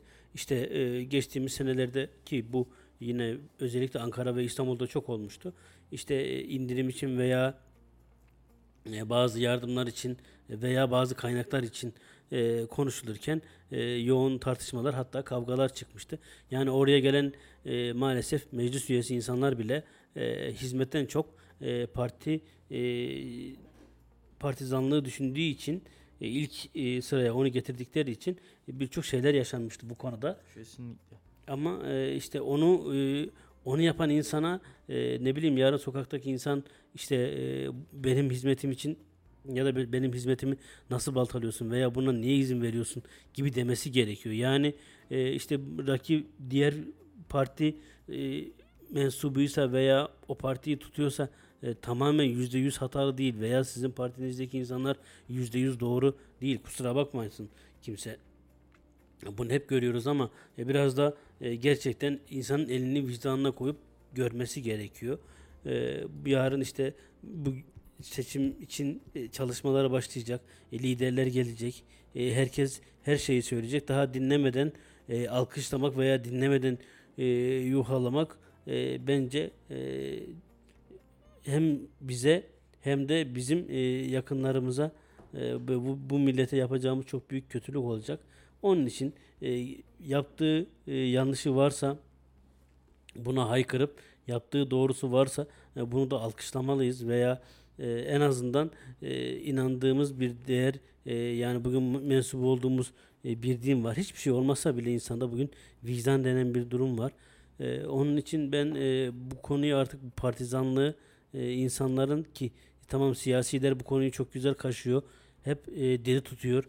E, insanların o partilerine veya e, partizanlığı devam ettirmeleri konusunda. Ama insanların da özellikle bu konuda e, biraz daha sağduyulu olmaları ve gerçekten e, adilane e, düşünmelerini beklerim ben. Kesinlikle. Abi şimdi siyaseti bir kenara bırakalım. Şöyle birkaç dakikalık siyasete mola verelim. Sen enerji Çok da iyi olur. enerji içeceği tüketiyor musun? Yok ben çok öyle yani gaz içecek veya enerji içeceği çok öyle tüketen biri değilim. Ee, ama maalesef son yıllarda biliyorsun sen de tüketimi arttı. Özellikle bir marka var ki böyle e, farklı sloganlarla hayatımıza girdi ve sürekli işte e, deniz olan yerlerde deniz veya işte denizin üzerinde böyle uçak uçurarak bir reklam yapıyor. Yine Erciyes'te de e, kayak festivali yapıyor veya böyle bir havuz kuruyor. Kayda, ka- kayaklı bir şekilde havuza artistik hareketle atlıyorsunuz filan. Hepimizin bildiği çok da pahalı böyle enerji içecekleri mevcut ve insanlar gerçekten bunları e, çok fazla tüketiyorlar özellikle günümüzde. E, son yıllarda tüketimi artan enerji içeceklerinin kalp ritim bozukluğuna ve hatta kalp krizine yol açtığını söyledi. Tekden Hastanesi kardiyoloji uzmanı doçent doktor Bahadır Şarlı ve enerji içeceği tüketimi sebebiyle kalp hızında ve kan basıncında yaşanan ani artış özellikle risk grubu bireylerde kalp krizini dahi tetikleyebilir dedi. Şimdi sözü kendisine bırakıyorum. Son yıllarda tüketimi oldukça yaygınlaşan gençler arasında fazlaca popülarite edinmiş içecek grubu. Enerji içeceklerinin temel zararı içerisinde bulunan kafein ve taurin gibi kafeinin etkisini artırıcı maddelerden kaynaklanmakta. Normal şartlarda günlük tolere edilebilir yani kabul edilebilir kafein dozu 100 mg civarında yani bir e, büyük fincan kahvede bu miktar e, kafein var. E, kola da biliyorsunuz çok gençler tarafından tercih edilen bir içecek. Bir e, o kutu kola dediğimiz yaklaşık 250 mililitrelik kolalarda da e, 50 miligram civarında kafein bulunmakta. Ancak e, markasına göre değişmekle birlikte enerji içeceklerinin yaklaşık e, bir kutusunda 500 mililitresinde e, 500 miligrama yakın kafein bulunmakta. Bu oldukça yüksek bir oran. Hatta bundan bir değil birkaç tane içilebiliyor. İçenler de var. Tabii bunun kalp üzerine olumsuz etkileri var mı? Var, mutlaka var. Peki neler yapabiliyor kalp üzerinde? En sık gösterilmiş yan etki kalpte uyarılabilirliği artırıyor. Bu da kalpte ritim bozukluklarına neden olabilmekte. E, atrial fibrilasyon dediğimiz kalp ritminin düzensizleştiği, kalpten pıhtıların beyne veya vücudun başka yerlerine atabildiği ritim bozukluklarına yol açabilir e, enerji içeceğinin tüketimi. Bunun dışında yine çarpıntı şikayeti ortaya çıkar. Kalbin hızını e, ritim bozukluğu olmadan da artırabilir. Kan basıncını yükselttiği gösterilmiş. Kalp hızında ve kan basıncında ki bu ani artış özellikle risk grubundaki bireylerde kalp krizlerini dahi tetikleyebilir. Ee, bunun da ötesinde sadece yoğun miktarda enerji içeceği tüketimine bağlı bildirilmiş kalp yetmezliği olguları da bulunmakta. Çok sağlıklı ve güvenilir bir içecek olmadığını bilmek lazım. İçerisindeki kafein miktarının kabul edilebilir sınırların çok üzerinde olduğunu bilmek lazım. Çok çok çok ölçülü tüketmek lazım. Hatta tüketmemek lazım. Evet çok çok çok ölçülü tüketmek lazım. Hatta tüketmemek lazım diye de uyardı doçent doktor Bahadır Şarlı. Ee, biz ne yapıyoruz? O zaman yine buraya devam. Şöyle de bir durum oluyor işte özellikle e, bu Ramazan'da veya e, sıcak zamanlarda e, sürekli reklamlarla öz- yani insanların e, alması için e, teşvikler veya promosyonlar ki yani o Ramazan'da özellikle hani eve giderken o iftar zamanında yani insanların e, hemen hemen hepsinde bir o e, gazlı içeceklerden görüyoruz. Bu da artık e, şeylerin e, bu iftar sofralarının maalesef değişmez içeceği oldu. E, bazı e, anne ya da baba içilme istemese bile e, çocukların ısrarına dayanamayabiliyor veya e, o yaşı küçük kardeşlerimiz dışarı çıktıklarında ilk iş e, kola içebiliyorlar. E, bilmiyorum belki önceden biz de çok tüketiyorduk ama daha sonra e, bu ara yani başlayacağımız su ya da bir yere gidersek ayran e, böyle böyle geçiyoruz. Valla ben hiç kola ya da gazlı içecek e, içmeyenlerdenim. Onu söyleyeyim abi. Yani e, şunu rahatlıkla dile getirebilirim ki çocukluktan bu yana gerçekten benim hiç ilgimi çekmedi. Ne kola ne sarı kola ne gazoz böyle adlandıralım. Siyah kola sarı kola. Yerli malı haftaları olurdu. E, yerli malı haftasına kola getiren arkadaşlar biliyorum Türk malı olduğunu düşünüp yani ondan sonra farklı markalarda Türk versiyonlarını falan çıkartmaya çalıştık ama gerçekten böyle soğuk günlerde boğazımızdan lıkır lıkır geçtiğinde de hadi ya abi ne kadar güzelmiş dediğimiz zamanlarda olmuyor değil ama dikkatli ve ölçülü tüketmek gerekiyor. Şimdi eee, tabii ki savaş devam ediyor bir taraftan. Biz her ne kadar unutsak da eee, Rus doğal gaz şirketi Gazprom eee, yapmış olduğu reklam filmiyle Avrupa'yı soğuk bir kışın beklediğini söyledi. Eee, bununla alakalı olarak da Rusya vanaları kapatmıştı geçtiğimiz günlerde. Cumhurbaşkanı Recep Tayyip Erdoğan Avrupa yaptığının bedelini ödüyor. Bizim herhangi bir gaz sorunumuz yok dedi ve e, herhalde Avrupa bu sene donacak gibi geliyor bana öyle hissediyorum. E, onlar herhalde kömüre falan geri geçerler. Ama her sıkıntı, her problem beraberinde yeni fırsatları da getiriyor. E, Avrupa'da kafası çalışan birçok insan olduğunu düşünüyorum. Bence böyle elektrikle ısıtmaya ya da e, daha farklı yollarla güneş enerjisiyle ısıtmaya falan geçebilirler. E, bir şekilde Avrupa bu sorunu çözecektir. E, darısı başımıza inşallah biz de Rusya'ya olan bağlılığımızı bir noktada kopartabiliriz. Şimdi bir taraftan da Brent petroldeki düşüş sürüyor. 92 dolara kadar geriledi. 100 dolarlarda seyreden Brent petrol. Şöyle eskiye dönse tekrar 50-60 dolarlara herhalde tadından yenmez olur bizim için. E, gerçekten muazzam olur ama şu anda çok da öyle düşesi yok. E, yine dolara baktığımızda 18 lira 22 kuruştan işlem görüyor ve euroyu tam 20 kuruş geçmiş durumda. Euro 18 lira 6 kuruştan işlem görüyor. E, bu uzun zamandır görmediğimiz olaylardan bir tanesiydi uzun yıllardır. Şu anda 1 e, dolar 0.99 euroya tekabül ediyor. Yani dolar euro parametresi artık bitti hatta dolar eurodan daha değerli vaziyete geldi. E, bunun etkilerini önümüzdeki günlerde herhalde biz de daha sıkı yaşayacağız ama Türk lirasının da inşallah dolar ve euro karşısında böylesine rakamlara gelebildiği günleri görürsek ne mutlu bize diyebiliriz. Tabii şu an çok öyle bir ışıltı falan yok İlyas abi. Sen oradan hadi oradan deme bana. Ee, şu an öyle bir ışıltı yok onu da söyleyeyim. E, Avrupa'ya doğal gaz kesintisi sürerse Euro'da aşağı yönlü hareketler görebiliriz dedi Saraf İhsan Güller de. Şimdi bir de mikrofonu kendisine uzatalım. Enflasyon verilerinin son 25 yılın zirvesini gördüğünü söyleyen Sarraf İhsan Gülderdi, Rusya'nın Avrupa'ya doğal gaz kesintisinden kaynaklı Euro'da düşüşler gözlendiğini aktardı. Enflasyon verilerinin son 25 yılın en yüksek rakamlarına ulaştığını söyleyen Sarraf İhsan Gülderdi, konuyla ilgili şunları ifade etti. Yeni gelişmeler olarak TÜİK'in yaptığı enflasyon verileri vardı. Bu da e, tüketici enflasyonunda e, %80'i aşan bir oran vardı. %143'te üretici enflasyonu vardı. Bu da son 25 yılın en, en zirve rakamlarıydı. E, e, 1998'den bu yana e, en, en büyük enflasyon artışı diyebilirim. E, bununla birlikte Bakan Nebati'nin yaptığı açıklama vardı. Bu da enflasyon artış hızının düştüğünü göreceksiniz diyordu. Hani enflasyonun e, azalacağı değil, enflasyonun artış hızının azalacağı. E, bu da olumlu gelişmelerden biri. İnşallah enflasyonu ilerleyen zamanlarda biraz daha aşağı çekebilirler. E, Bununla birlikte güncel fiyatlara da göz atalım isterseniz. E, 18.25 seviyesinden dolar işlem görürken 18.07 seviyesinde de euro işlem görüyor. Bu da Avrupa'nın e, Rusya'nın Avrupa'ya karşı yaptığı e, gaz kesintisinden dolayı kaynaklanıyor. Avrupa'da biraz krize neden olabilir oldu. Bununla birlikte e, sürenin belirsizliği de devam ediyor. E, doğal gazın kesilmesinin e, daha devam etmesi sürecince e, Euro'nun biraz daha aşağı yönlü hareket edeceğini söyleyebilirim. Diğer yandan da altının e, Avrupa Merkez Bankası'nın yapacağı e, faiz kararı da çok önemliydi. E, Perşembe günü Avrupa Merkez Bankası'nın yapacağı e, faiz artırımına göre de e, altının onsu e, belirlenecek. Şu anda 1700, e, 1708 e, dolar seviyesinde altının onsu devam ediyor. Çeyrek altın şu anda kapalı çarşıda 1670 lira 20 kâr altının fiyatı e, 980 lira. Has altının fiyatı ise şu anda 1017 liradan işlem görmekte. Güncel fiyatlar da bu şekilde. Evet, eee, tabii ki Avrupa'daki doğal gaz kesintisi devam ederse de Euro'da biraz daha aşağı yönlü hareketi hep birlikte göreceğiz. Tabii bizi ilgilendiren bir diğer hususta bu durumda Türk lirasının halinin ne olacağı hiç kuşkusuz ki bizi en çok ilgilendiren konu bu. Türk lirası ne olacak? Şimdi eee, meraklıları için bir haberi dinleteceğim sizlere. Eee, padişah ve şehzadelerin giydiği dualı gömlekler sergisi açıldı. E, Hunat Medresesi'nde dün açılışı yapıldı ve Kayseri protokolünden vatandaşlardan yoğun bir ilgi vardı.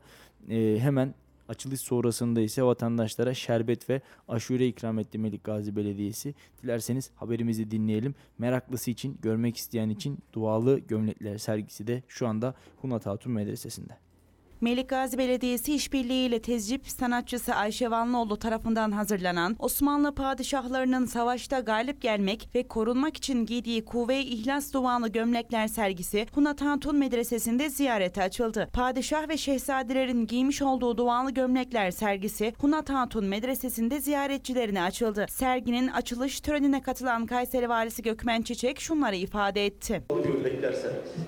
Ne kadar güzel bir isim. İsim kendini duyar duymaz buraya doğru çekiyor. Çünkü biz dua medeniyetinin çocuklarıyız. Bizim medeniyetimizde dua o kadar önemli ki. Biz evimizin en baş köşesine dua yazarız. Kalbimize dua işleriz. Annelerimizin ceyizliklerinde, en önemli yerlerinde dualar var. Bu aslında o kadar önemli bir çalışma ki. Ben Vanlıoğlu hocama çok teşekkür ediyorum. Eş hanımefendiye emeğinden dolayı sonsuz teşekkür ediyorum. Gerçekten savaşa giderken o duayı ettiği gibi gömleğin üzerinde işlemesi aslında imanının ne kadar güçlü olduğunu gösteriyor. Bizler de öyleyizdir. Murat Hatun'la karşılaşıp selam vereceksiniz gibi hissettiğiniz bir şehirde Selçuklu'nun başkentinde onların evlatlı olarak Osmanlı padişahlarının gömleklerinden oluşan bir sergileri bulmak en çok Kayseri'ye yakışırdı. Kayseri Büyükşehir Belediye Başkanı Memduh Büyükkılıç ise kentte program zenginliği olduğunu ifade ederek şöyle konuştu. bu tarihi dokuya yakışan anlayış içerisinde ecdadımızın ürünlerini, onlar temsil eden ürünleri Vanlıoğlu ailesinin tesip alandaki yaptığı bu anlamlı çalışmayı burada e, paylaşmadan dolayı değerli başkanımıza böyle güzel bir etkinlikten dolayı ben ekibine teşekkür ediyorum. Belediyeciliğin sadece imar boyutuyla, yollar boyutuyla, kaldırım boyutuyla yetmeyeceğini, onlar olmazsa olmaz olduğunu ama bunlarla birlikte kültürel, sosyal, sportif alanlarda da turizm alanında gerekli çalışmalar yapılması gerektiğini hepimiz bilincindeyiz. Çok şükür o noktaya geldik. Elbette altyapı çalışmaları gerekiyordu. Onlar e, Kayserimize iyi bir noktada. Bu tür etkinlikleri de adeta bir arayış içerisinde gündemde değişik şekliyle e, paylaşılıyor olması da bizleri keyiflendiriyor, sevindiriyor. Ben emeğe geçenlere teşekkür ediyorum. Böyle anlamlı bir sergi için şehrimize dışarıdan gelenlere hoş geldiniz diyorum. Hepinize saygılar sunuyorum. Melik Gazi Belediye Başkanı Mustafa Palancıoğlu da şunları ifade etti. serginin açılışını yapıyoruz. Bir hafta boyunca inşallah Hunat Medresesi'nde burada sergi devam edecek. Öncelikle Vanlıoğlu ailesine, emeğe geçenlere ben teşekkür ediyorum. Gerçekten bizim atamızın, ceddimizin nasıl hareket ettiğini, nasıl yaşadığını, nasıl giyildiğini bilmemiz bizim için son derece önemli. Özellikle dünyaya damgasını vurmuş Osmanlı'nın e, yaşantı tarzı, savaşta nasıl bulunduğu, nasıl yemek yediği tüm kültürü bizim için önemli. Dolayısıyla burada savaşa giderken güç kuvvet temsil eden, aynı zamanda Mehteran'la birlikte belki birçok marşla birlikte aynı zamanda da giydiği kıyafetlerle o savaş ortamının motivasyonuna nasıl girdiklerini gösteriyor. Özellikle Kayseri'de de söylerler, mezar yarısı nazar derler Sayın Valim burada. Dolayısıyla nazar dualarının önemi büyüktür. Burada da e, gömlekler üzerinde e, inşallah bunları göreceğiz. Gerçekten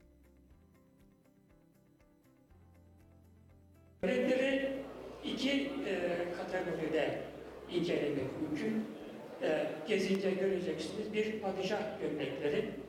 Bu gömlekler bazı gömlekler padişahın adına e, sevenleri tarafından yapılmış. Bazı gömlekler isimsiz ama yine padişah gömlekleri diye nitelendiriliyor. İkinci kısım tamamen tasarım gömlekleri. Onların tasarımı ve meydana gelir getirişi de tamamen bize ait. Padişah gömleklerinin öz şeyi, orijinalleri tamamen İstanbul'da Topkapı Sarayı'nda e, bulunuyor. E, gömlekler üzerinde, padişah gömlekler üzerinde genelde koruma amaçlı ayet-el kürsü ve Fetih Suresi yazılıyor. E, biz biraz da serbest hareket, hareket ederek Allah'ın azametini, gücünün, kuvvetini belirten ayetleri de Evet, e, dualı gömlekler sergisi. İlyas abi görmediysen gör. Çok güzel motifler var gerçekten. E, tarihimize ışık tutan ve o dönemin şartlarını yansıtan gerçekten nadide ve güzel eserler orada şu anda sergileniyor. Görmek isteyenler için dualı gömlekler sergisi bir kez daha tekrarlayayım. Hunat Hatun Medresesi'nde. Evet, şimdi programımızın yavaş yavaş sonuna geliyoruz ama e, tabi programımızı neyle kapatıyoruz? Laf Sokak'tayla kapatıyoruz. TÜİK enflasyon rakamlarını açıkladı. TÜFE'deki değişim 2022 yılı Ağustos ayında bir önceki aya göre %1.46, bir önceki yılın Aralık ayına göre ise %47.85. Bir önceki yılın aynı ayına göre %80 ve 12 aylık ortalamalara göre %54.69 olarak gerçekleşti. Peki biz de vatandaşa dedik ki sizce enflasyon yüzde kaç? Önce sana sorayım abi. Sence enflasyon yüzde kaç? Duyamıyoruz. Mikrofona doğru anlatırsan derdini. Yüzde 300 de diyorum. Ben sadece yani bütün e, e, vatandaşın merak ettiği gibi e, bu e, istatistik kurumundaki e, büyüklerimiz nerede yaşıyor veya ne içiyorsa artık bunları bize de verseler de yani biz de onlardan sebeplensek. Şimdi şöyle Yani bence bu- sözelcileri bu- çalıştır. Bu ülkede bu ülkede yaşamadıkları kesin de. Bence sözelcileri çalıştırıyorlar Türkiye İstatistik Kurumu'nda ve sözelciler çalıştığı için de böylesine rakamları Yok, görmemiz çok bu mümkün. Hiç izahı yok bunun. Peki biz de vatandaşımıza sorduk bakalım istatistik e, kurumunun verdiği rakamlar doğru muymuş? Sizce dedik TÜİK enflasyonları doğru mu ve sizce enflasyon yüzde kaç? Amerika yapıyor. Amerika'nın oyunları bunlar. İngilizlerin oyunları bunlar. Amerika gidiyor dolar yükseliyor. Bize yansıyor. Etkisi olumsuz şekilde etkileyecek biz hepimizi. Ee, 80 olduğuna da inanmıyorum ben. Türkiye'deki enflasyon oranı %80'i geçti. Bunun size etkisi ne oldu? Çok fazla geliyor bize ve aşırı derecede etkiliyor. Aşırı derecede sıkıntıya düşürdü bizi. Hiç de memnun değiliz. Bu durumdan. Allah olumlu bir etkisi yok açıkçası. Ee, toplu taşıma olsun, yiyecek içecek olsun her şekilde zarardayız yani. Ee, en kısa bir örnek su 25 kuruş 50 kuruşken şu an 2,5-3 lira. Ekmek 5'e dayanmış durumda. Yani diyecek söz bulamıyorum gerçekten. Nereye gidiyor acaba? Türkiye. Enflasyonu aramıyorum. Ben Türkiye parçalanması için altılı masa geldiğinde yüzde yüz parçalanır. Ben parası gezerim, aşk gezemem ama vatan gezemem. Benim için önemli olan vatan. Ben so- onun siyasi olarak değil, sonuna kadar Tayyip'i vereceğim. Çünkü Türkiye dik duruyor Avrupa'ya karşı. Bugün e, biz 70 yaşındayız. Bir ülke e, Türkiye'den gitti miydi Amerika'nın karşısında boyun eğiyordu ya. Demirel gitti alamadı yardımcısını gönderdi bir 150 bin dolar için. Çok fazla oldu. Geçim çok zora bindi. Ee, maaşlar artmasın. Yeter ki her şeye zam geldi. Geçinmek çok zor oldu. Ee, millet ev kirası ödeyemiyor. Karnını doyuramıyor yani. Çok çok fazla oldu yani. Etkisi olumsuz şekilde etkileyecek biz hepimizi. Ee, 80 olduğuna da inanmıyorum ben. Daha fazla olduğuna. Hatta diğer e, ENAK'ta yanlış hatırlamıyorsam o da %180 gibi bir şey göstermişti. Tabii ortada bir ikilem var. Hangisi doğru söylüyor, hangisi yalan bilemiyoruz. Ama %80 olmadığına inanıyorum ben. Daha fazla olduğuna inanıyorum. Vallahi bize etkisi olmadı. Bunu Tayyip yapmıyor. Bunu hiçbir parti yapmıyor. Doğru mu? Doğru. Amerika yapıyor. Amerika'nın oyunları bunlar. İngilizlerin oyunları bunlar. Amerika gidiyor dolar yükseliyor. Bize yansıyor. Doğru mu?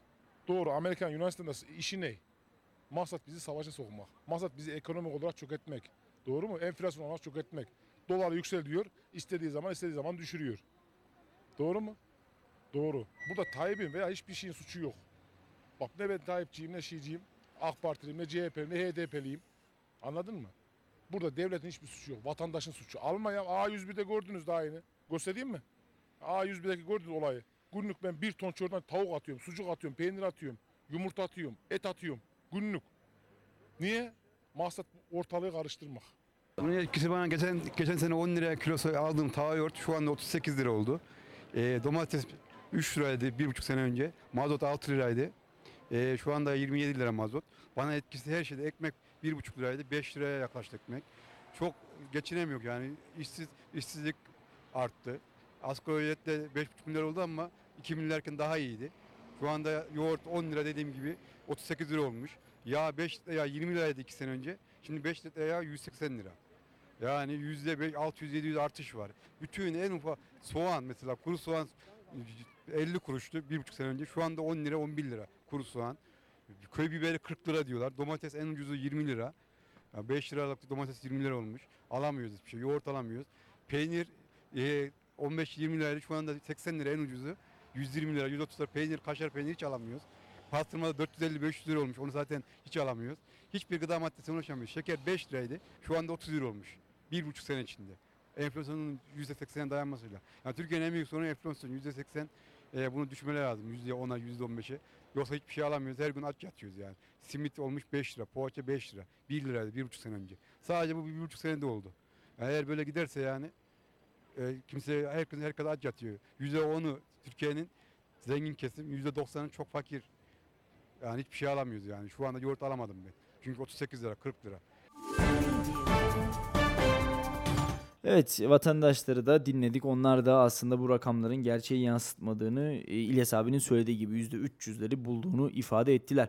Efendim bugünlük programımızın sonuna geldik. Yayında yapımda emeği geçen tüm ekip arkadaşlarıma ve siz değerli dinleyenlere teşekkür ediyorum. Bugün gerçekten yoğun bir katılımla, yoğun bir dinleyici kitlesiyle programımızı gerçekleştirdik. İyi ki varsınız, iyi ki bizdesiniz diyoruz ve tekrar karşınızda olunca dek hoş kalın, hoşça kalın. İyi akşamlar.